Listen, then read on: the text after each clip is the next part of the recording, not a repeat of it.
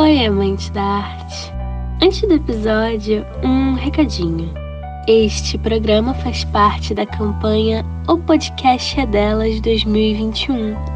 O objetivo da campanha é aumentar a pluralidade de vozes e incluir mulheres e pessoas não binárias na podosfera. Conheça outros episódios procurando pela hashtag O Podcast é Delas 2021 nas suas redes sociais e incentive mais mulheres, trans e cis a fazerem podcast. Neste episódio, abordaremos de forma mais geral alguns aspectos importantes da vida de Frida através de uma obra. Caso desejem mais informações ou que eu descreva aqui outras obras, só pedir nos comentários do post desse episódio, lá no Instagram, arroba Descriartepod, ou pelo Twitter, arroba Descriartepod. Eu adorarei falar mais sobre os aspectos culturais e sociais e filosóficos que atravessaram a vivência desta mulher incrível. E eu sei, eu sei, esse episódio tá cheio de recadinhos, mas a minha responsabilidade é avisar aqui. Frida viveu intensa e dolorosamente, e certos conteúdos podem ser sensíveis para algumas audiências. Neste episódio abordaremos o acidente de Frida, o relacionamento com Diego, que tem aspectos bem problemáticos, e também mencionaremos brevemente sobre os abortos que Frida sofreu. Caso cheguemos a algum tópico que sinta que é um gatilho para você, Pause o episódio. Sua saúde mental deve vir em primeiro lugar. E agora, sem mais delongas,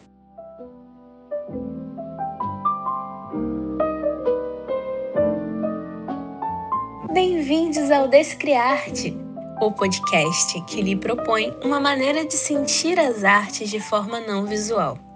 O foco é para pessoas cegas e com baixa visão mas não vai embora caso seja uma pessoa sem essas características.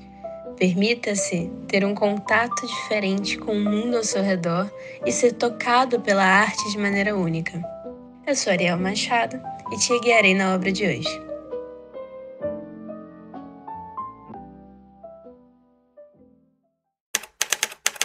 Capítulo 1 Raízes que sustentam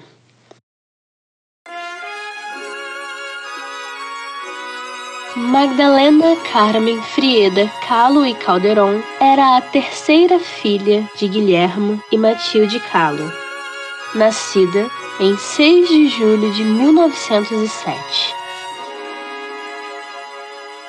Os primeiros dois nomes foram dados a Frida para que ela pudesse ser batizada com o nome cristão.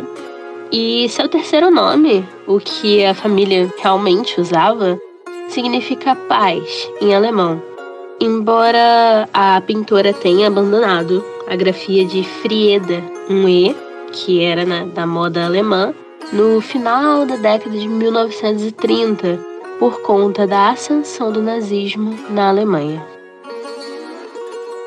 Seu pai, originalmente Wilhelm Kahlo, e que mudou seu nome para Guilhermo quando foi morar no México aos 19 anos, era um fotógrafo filho de judeus húngaros, e a mãe de Frida, Matilde, era descendente de espanhóis indígenas e uma devota católica.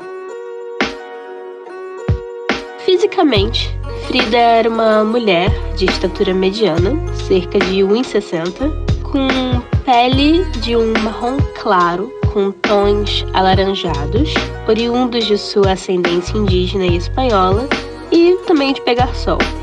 Seu rosto possuía um formato hexagonal, com maxilar forte e o queixo arredondado. Ela possuía longos cabelos negros ondulados, que mantinha, ora em tranças, ora em coques bem firmes no alto da cabeça. Possuía uma testa ampla, sobrancelhas grossas e fartas em pelos negros que se juntavam no meio, formando uma monocelha que meio que virou né, traço característico. Tinha olhos negros, próximos um do outro. O canto externo do olho é levemente elevado, o que dava o formato amendoado aos olhos, e ela tinha as pálpebras levemente encobertas. Seu nariz tem a ponte fina, tendo as narinas mais saltadas para os lados e a ponta do nariz para baixo, formando um triângulo para baixo. Sua boca possui lábios cheios e desenhados com a curva mediana do lábio superior bem marcada, e seu busto possui pelos. Em todas as fotos, Frida tem um olhar marcante que encara o espectador, ora com desafio, ora com desejo, ora com gracejo.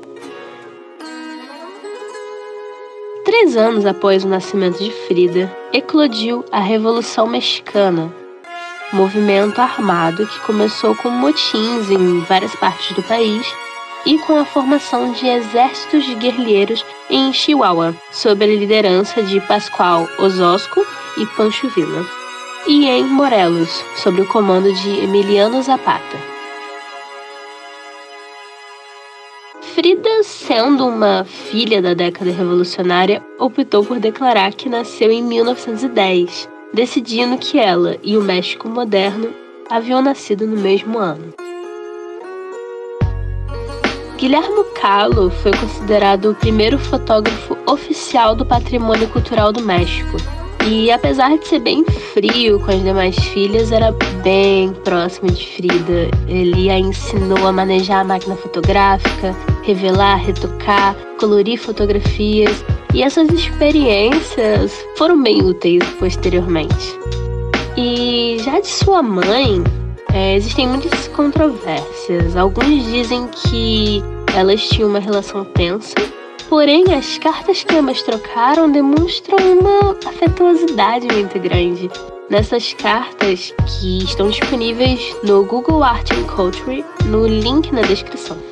A Frida fala sobre ser uma péssima cozinheira, de como durante sua estadia nos Estados Unidos ela sente saudade do México, de como achava que os gringos eram umas topeiras, de como a Gringolândia, que é a forma que ela se referia aos Estados Unidos, era uma selva de fábricas, e é notável de como é carinhosa na sua escrita com sua mãe, dizendo coisas como não consigo dizer o quanto eu gostaria de ser tão sortuda quanto esta carta e viajar para onde você está.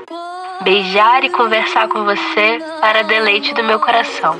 Mas espero que em breve possamos fazer isso juntas. E como sua mãe é afetuosa com ela, chamando-a de Nina Mia, mi Fridurushita. É bem provável que a tensão na relação era mais para um conflito comum de uma filha obstinada com uma mãe determinada.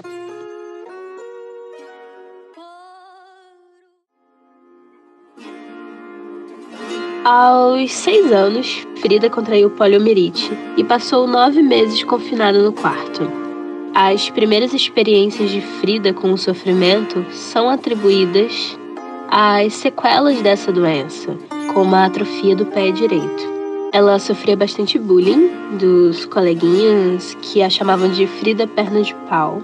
E a partir disso ela começou a usar calças e depois longas saias que eram indumentárias que se tornaram mais tarde uma de suas marcas registradas. Era uma forma defensiva de evitar maiores sofrimentos em uma sociedade capacitista. Seu pai a incentivou a fazer vários esportes para auxiliar no tratamento da perna, então vemos que a Frida teve uma, uma criação incomum para meninas da época, né? Entre 1922 e 1925, a Frida frequentou a Escola Nacional Preparatória, almejando cursar medicina para cuidar de seu pai, que tinha epilepsia. E lá foi onde ela começou a se politizar com mais afinco, porém, seus sonhos tomaram uma virada inesperada.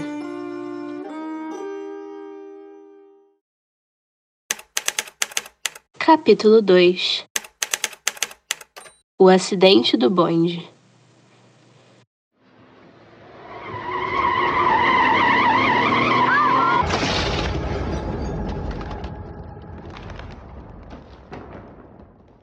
dia 17 de setembro de 1925, quando Frida tinha 18 anos de idade, o precário ônibus de madeira que a levava da escola para casa na cidade do México foi atingido por um bonde.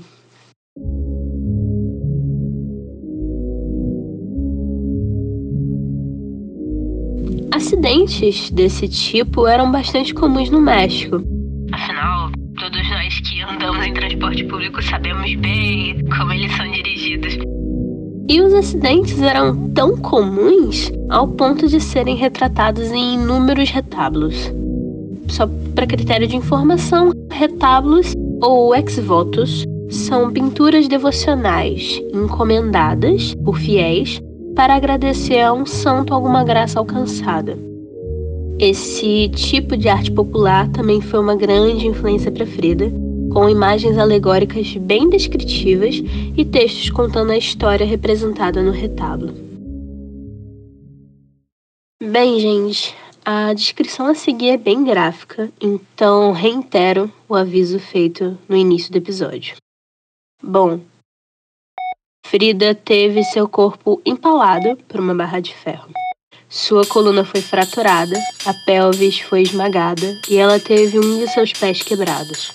A partir desse dia e até sua morte, 29 anos depois, ela teve que usar vários coletes ortopédicos de materiais diferentes e conviveu com a dor e a constante ameaça de doenças. Eu detenho o recorde de operações, ela dizia. Ela viveu também com o seu jamais realizado desejo de ter filhos, pois a fratura na pelvis resultou uma sucessão de abortos espontâneos e pelo menos três abortos cirúrgicos, que são retratados em alguns quadros. O acidente foi um episódio tão traumático na vida de Frida que ela nunca conseguiu pintar sobre ele. O que temos é alguns rascunhos e rabiscos, mas nenhuma pintura finalizada. Frida constantemente afirmava que desde aquela época ela não conseguia viver sem sentir dor.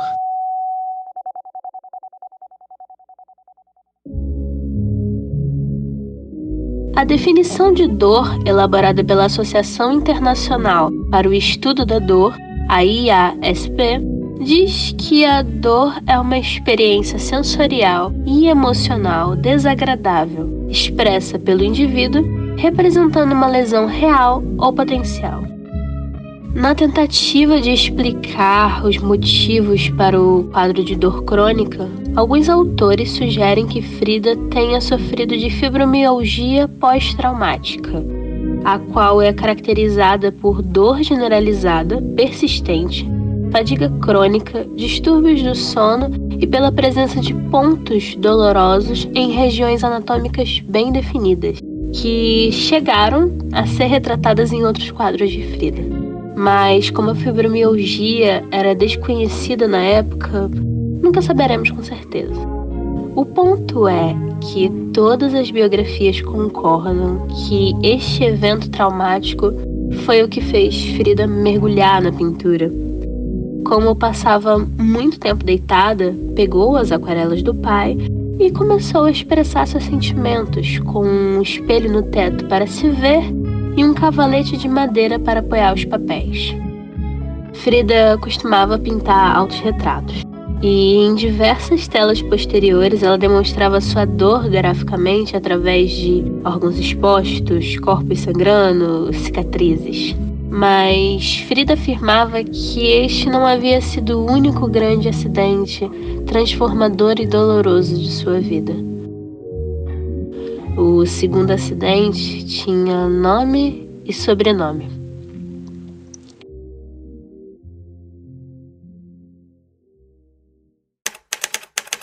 Capítulo 3 O acidente Diego Rivera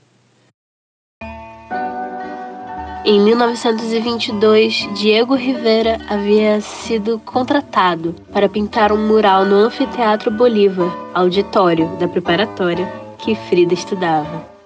Ele tinha 36 anos e já era mundialmente famoso por suas obras. Diego fazia parte do muralismo mexicano, um movimento artístico cuja constituição se deu junto ao processo da Revolução Mexicana. O movimento tem início na década de 1920 com pinturas em tamanhos monumentais, tomando espaços da arquitetura pública como escolas, edifícios governamentais e culturais. Possuía em si um caráter e um projeto pedagógico, pois na época grande parte da população mexicana não sabia ler nem escrever. A intenção era falar de política e questões sociais a partir de imagens. Havia um projeto de nação moderna e democrática, onde teria o combate ao analfabetismo, a valorização do legado das civilizações pré-colombianas, a instituição de um Ministério da Cultura e a exaltação do fervor revolucionário através da arte como um instrumento, uma arma para a revolução. A ideia de que a arte deveria ser acessível, descartando o cavalete e ocupando os lugares públicos, rompendo os círculos restritivos de galerias, museus e coleções particulares.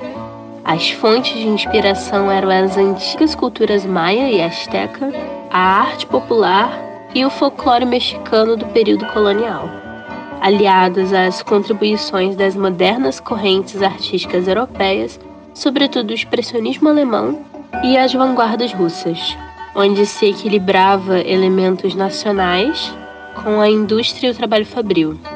Um artista que tem um estilo relativamente parecido, né, que a gente pode relacionar, é o Cândido Portinari, né, que é uma arte social, tem toda uma estética do povo envolvido nisso, só para fazer uma relação. A Frida era envolvida nesse contexto cultural e lembrar disso seria importante para a análise do quadro de hoje. Bom, de todo modo, Frida, na época que conheceu Rivera, estudava na preparatória e foi namorada de Alejandro Gomes Arias, líder de seu grupo de amigos chamados Cachucas. Como nos diz a biografia de Frida, escrita por Hayden Herrera, ela adorava aprontar travessuras com Rivera roubava comida da cesta de almoço do pintor e uma vez ensaboou as escadas que desciam ao palco e escondeu-se atrás de um pilar para observar o tombo. Mas o andar de Rivera era lento e calculado, então não caiu. Mas o professor Antônio Caso, no dia seguinte, não teve muita sorte e desabou descendo a mesma escadaria. Quando Frida, após se recuperar do acidente do bonde, tinha algumas telas pintadas, ela decidiu que tentaria viver de arte. Foi procurar o Diego Rivera para perguntar o que ele achava de suas telas, sem medo de dar a cara a tapa. Ali começa um romance digno de novela. Novela literalmente mexicana. E, bom, o Diego gostou das telas, gostou dos trabalhos, falou que ela tinha muito potencial e gostou também da Frida. A identificação artística e os ideais mexicanos e comunistas de Frida e Diego provavelmente foram os ingredientes principais desse intenso e conturbado relacionamento.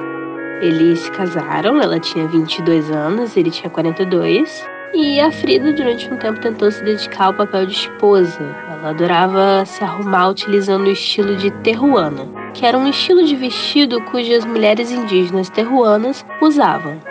E a Frida, ela utilizava esse tipo de vestido pela associação da vestimenta com esta sociedade matriarcal e a ideia de mexicanidade.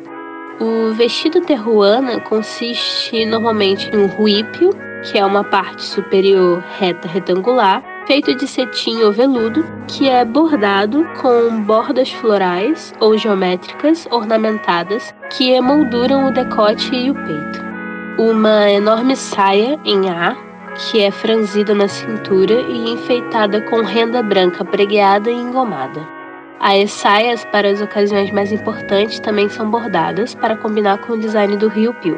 Flores de tecido e fitas em cores complementares são cortadas e trançadas no cabelo, e grandes quantidades de joias de ouro são usadas para completar o visual. É importante contextualizar isso. A geração que emerge na Revolução Mexicana tenta se afastar dos modelos europeus e da herança colonial, promovendo o que foi chamado de mexicanidade, uma forma de autoestima e a valorização do nacional. Há uma política de valorização dos povos indígenas e o símbolo do mestiço para seu ideal racial. Todavia, não houve reconhecimento das singularidades das culturas indígenas, havendo um achatamento e uma aculturação como um modelo único e estereotipado. A Frida nunca se afirmou indígena, mesmo tendo ascendência por parte da mãe. Ela não viveu a experiência de ser uma mulher indígena, especialmente a experiência terruana. E para Kahlo, era um ato de solidariedade política dentro da ideia de mexicanidade o que, no entendimento que temos hoje, é algo bem próximo à apropriação cultural. Eu procurei se havia algum comentário de uma pessoa indígena dos povos do México falando sobre essa questão, mas eu não consegui encontrar. Então, se você que está me ouvindo tem esse tipo de informação, por favor, me mande que eu faça um disclaimer.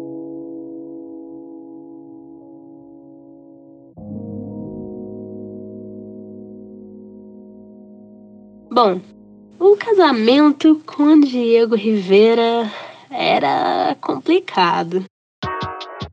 Há diversas percepções de que Frida colocava Diego quase como um deus na Terra, de como se sentia abandonada e sozinha pela forma ora fria, ora carinhosa com a qual ele a tratava.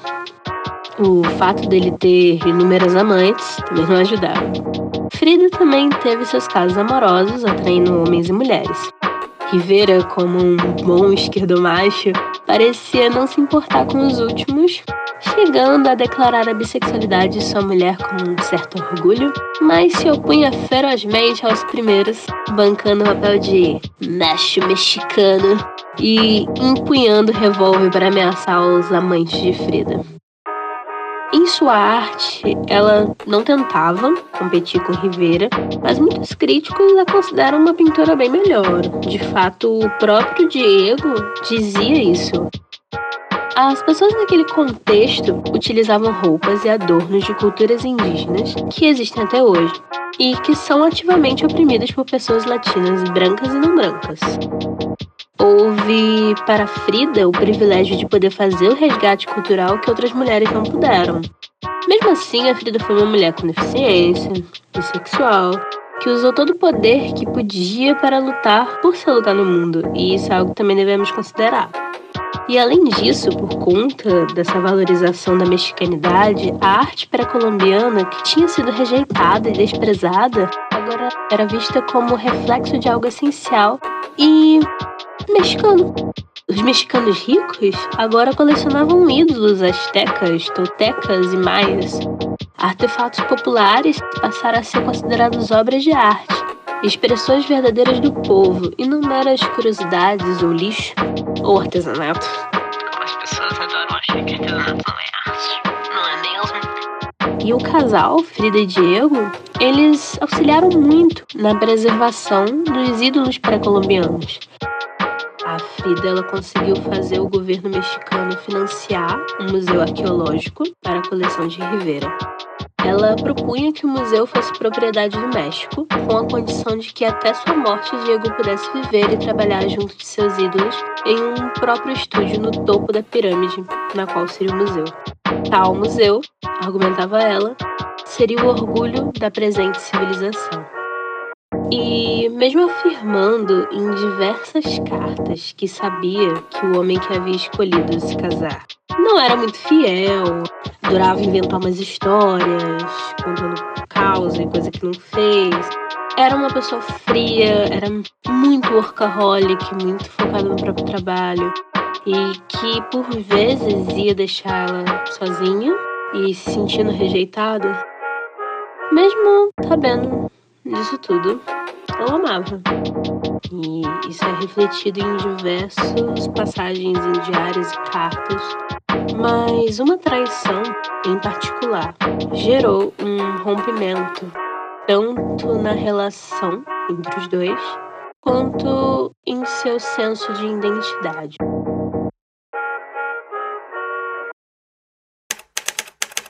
Capítulo 4 Separação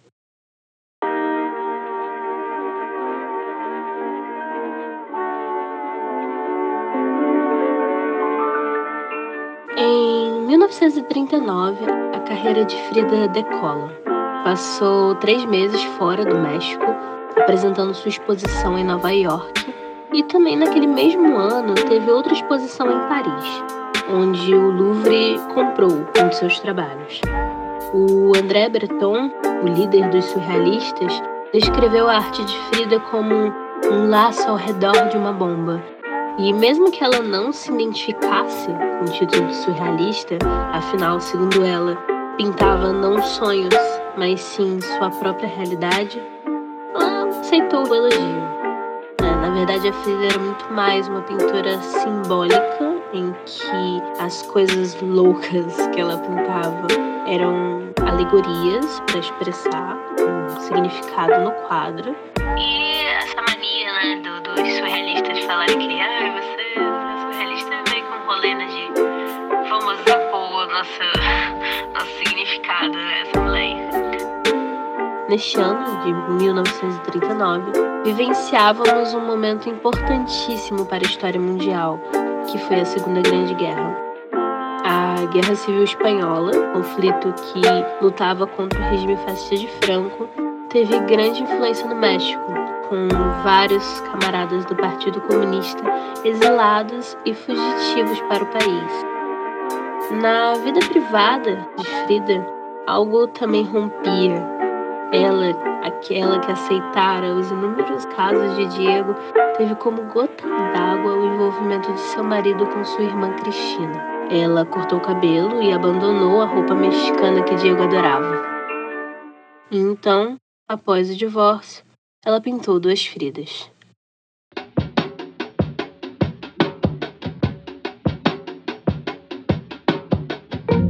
O quadro As Duas Fridas é uma das raras telas da pintora que possui uma dimensão grande, pois a maioria do que a Frida pintava eram telas pequenas. É uma tela a óleo com 173 por 173 centímetros, 1,70m que talvez seja sua altura. No meu caso, o quadro é maior que eu. Me conta nos comentários do post desse episódio se o quadro é maior ou menor que você. E a tela está localizada no Museu de Arte Moderna do México. No quadro temos um autorretrato duplo, com duas Fridas Kahlo, sentadas no que parece ser um banco de madeira e palha, pintado na cor verde chão são simples, feitos com pinceladas mais amplas. O fundo do quadro é marcado pelo que chamamos de não cores, como um céu branco, preto e cinza, passando a ideia de um dia nublado e tempestuoso. A terra, que é a base para o quadro, é da cor marrom. As Fridas estão de mãos dadas. Ambas estão com cabelos arrumados para cima. A Frida à direita do observador veste trajes típicos mexicanos a Frida, à esquerda, usa um vestido branco europeu de gola alta, com delicados ornamentos que parecem renda no peito e no pescoço, e umas poucas flores vermelhas bordadas na barra da saia. As mangas do vestido europeu são mais bufantes e finalizam na altura dos cotovelos, enquanto as mangas do vestido da Frida mexicana finalizam próximo ao ombro. O vestido da Frida mexicana segue a moda terruana, sendo uma camisa azul com um quadrado bordado amarelo, uma saia de tom amarelo ocre, quase verde, e um babado branco que contorna a bainha. Os vestidos dificultam dizer se as Fridas estão de frente para o espectador ou voltadas uma para outra, mas os volumes das coxas desenhados na saia sugerem que a Frida mexicana aparenta estar de pernas abertas, enquanto a europeia está de pernas fechadas. Seus rostos nos interpelam meio de perfil, três quartos, com seriedade. A Frida europeia parece estar com pele mais claro, por conta da maquiagem e esboçam um leve sorriso em comparação à ferida mexicana, com pele mais escura e sem sorriso. Ambas têm seus corações à mostra. São desenhados de forma anatomicamente correta. O coração humano possui um formato arredondado, onde a parte superior é maior que a parte inferior, como se fosse um cone invertido. Possui dimensões similares às de uma mão fechada. A parte interna de um coração humano é oca e possui quatro camadas onde se passa o sangue. A frida europeia tem a parte do peito do vestido rasgada, expondo o seio à direita do observador. Porém, este seio está com um buraco, onde vemos um coração aberto na metade, partido. Vemos a estrutura interna do coração. Já a Frida mexicana está com o coração inteiro. Sua roupa não está rasgada, é como se seu peito nessa parte estivesse transparente e pudéssemos ver o coração intacto e vivo. A Frida mexicana segura um pequeno retrato em uma de suas mãos, que foi identificado como sendo de Diego Rivera, quando criança. Dele sai um cordão ou uma veia que, dando-lhe voltas ao braço, entra por dentro do vestido e se conecta a uma grossa artéria que lhe sai do coração, exposto sobre o vestido. Da artéria sai a linha que une a outra linha, que, passando por trás do pescoço da ferida europeia, chega-lhe ao coração, exposto, partido e machucado. A veia bifurca-se antes disso em uma outra veia que termina nas lâminas de uma tesoura que a ferida europeia tem à mão. A mão, no caso, que está à esquerda do observador. A mão com a tesoura que corta a artéria repousa no colo da ferida europeia e o sangue jorra formando pequenas manchas nos vincos do vestido. O padrão das manchas de sangue tem o mesmo vermelho das flores pintadas na bainha do vestido branco. As figuras têm volume, têm uso da luz para dar textura nas roupas, no céu e no chão, mas os corações parecem achatados no peito, como se víssemos através da pele. O ponto de escape é a união das mãos das duas fridas, sendo o centro do quadro. Tudo é arranjado para levar a visão do observador para o centro. Tesouras, braços, o retrato e os corpos das fridas são ligeiramente inclinados para o centro do quadro. Dualidade neste quadro se faz presente. Céu, terra, vida, morte, inteiro e quebrado, branco e colorido.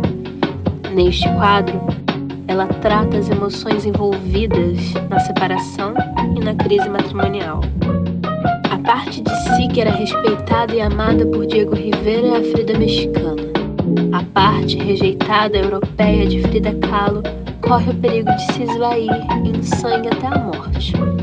A veia é um recurso pictórico para expressar união. É um recurso comum de Frida usar fios, linhas, cordões umbilicais e raízes para expressar conexões. Seus corações estão diretamente ligados por uma veia. O sangue de uma corre pelas veias de outra. A Frida europeia é ferida pelo passado, mas também está ligada por uma artéria a um segundo eu. A Frida mexicana, embora ela se lembre do Diego com um minúsculo retrato em sua mão, seu coração permanece intacto. A veia representa a união de mundos divididos e a dor do divórcio. A união cortada por tesouras que Frida Europeia tem em suas mãos, corte esse que gerou as manchas de sangue no vestido branco. Frida expõe como não é tão simples quanto parece rejeitar o estrangeiro. Frida não pode eliminar algo nela própria e o companheirismo secreto das duas mulheres mostra que, ao ser negada uma, põe-se em risco a legitimidade da outra. E a gente pode até pensar sobre toda a violência né, do, do vestido vermelho no branco, é, sobre como esse corte funciona, sobre como uma parte que está morrendo ainda é uma parte que está muito ligada à outra pela própria questão colonial. E a própria técnica utilizada para a composição do quadro, o óleo sobre tela, não é uma técnica regional típica de expressão plástica.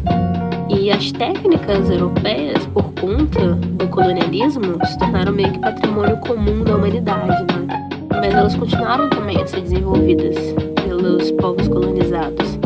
E o quadro, ele representa essa metáfora das entrelaçadas histórias de Frida Kahlo, do México, do desenvolvimento industrial.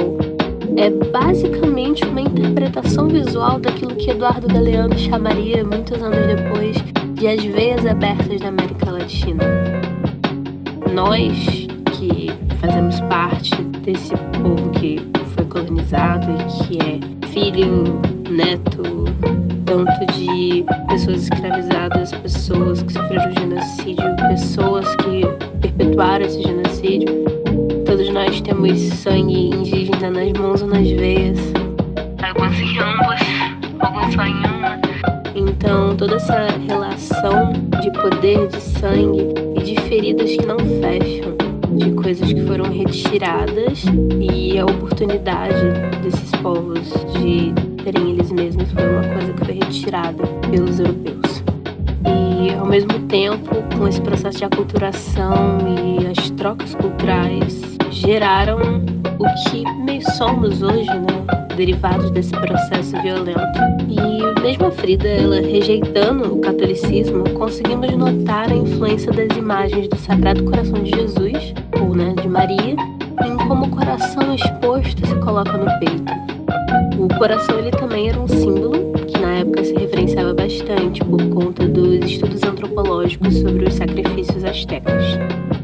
Novamente, dois corações, sendo alegoria para duas culturas.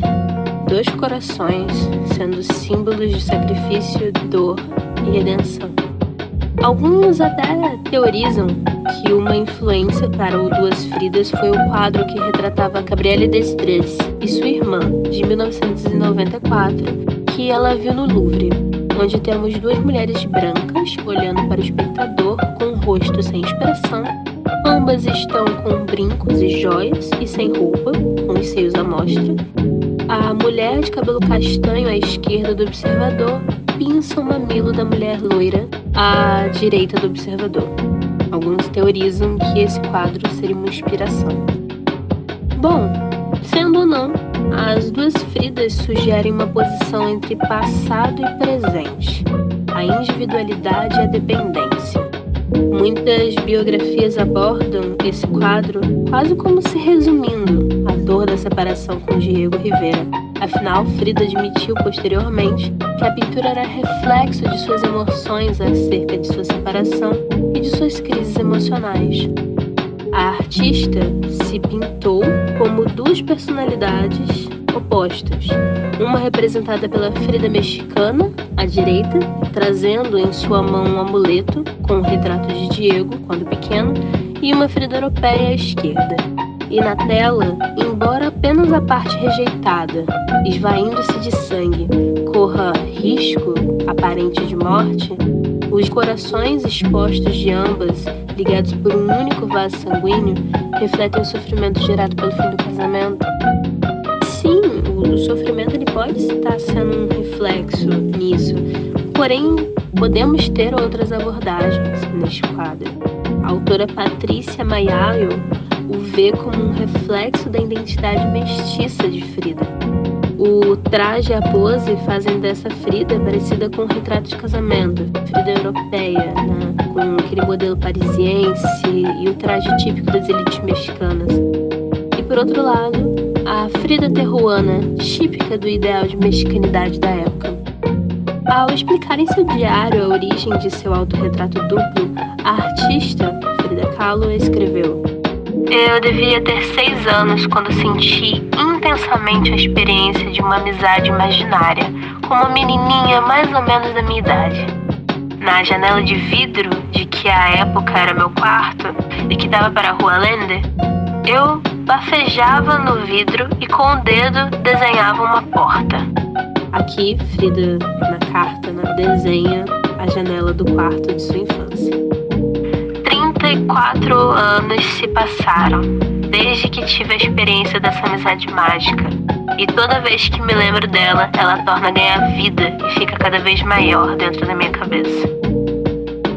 A pintura era uma transmutação da dor, física, psicológica e também social. Havia franqueza, humor, deboche, fantasia. Sua estética era alimentada pela arte popular dos retábulos, a arte social e revolucionária dos muralistas e por toda a estética influência de sua criação multicultural, onde por um filtro de uma mulher que desde a infância viveu experiências únicas de solidão, dor, abandono e desamparo e que só possuía como verdadeira companhia a si mesma. Ao pintar-se, Frida pinta o México de sua época, ao mesmo tempo em que sua tela é um grito sufocado de uma dor única mesmo que a pintura falasse de sofrimento, pensando sobre essa dor única, as duas Fridas se apoiam. Frida é sua própria mulher dando esse suporte. É o laço ou a veia que bombeia vida em meio ao caos. O Descriarte tem voz e roteiro de Ariel Machado, com trilha sonora e edição por Liz 8-Bit. Caso queira acompanhar as novidades do programa, siga o Descriarte nas redes sociais. Todas as arrobas são DescriartePod. Se você gostou desse episódio, deixe uma avaliação no seu agregador. Isto faz com que o Descriarte alcance mais pessoas.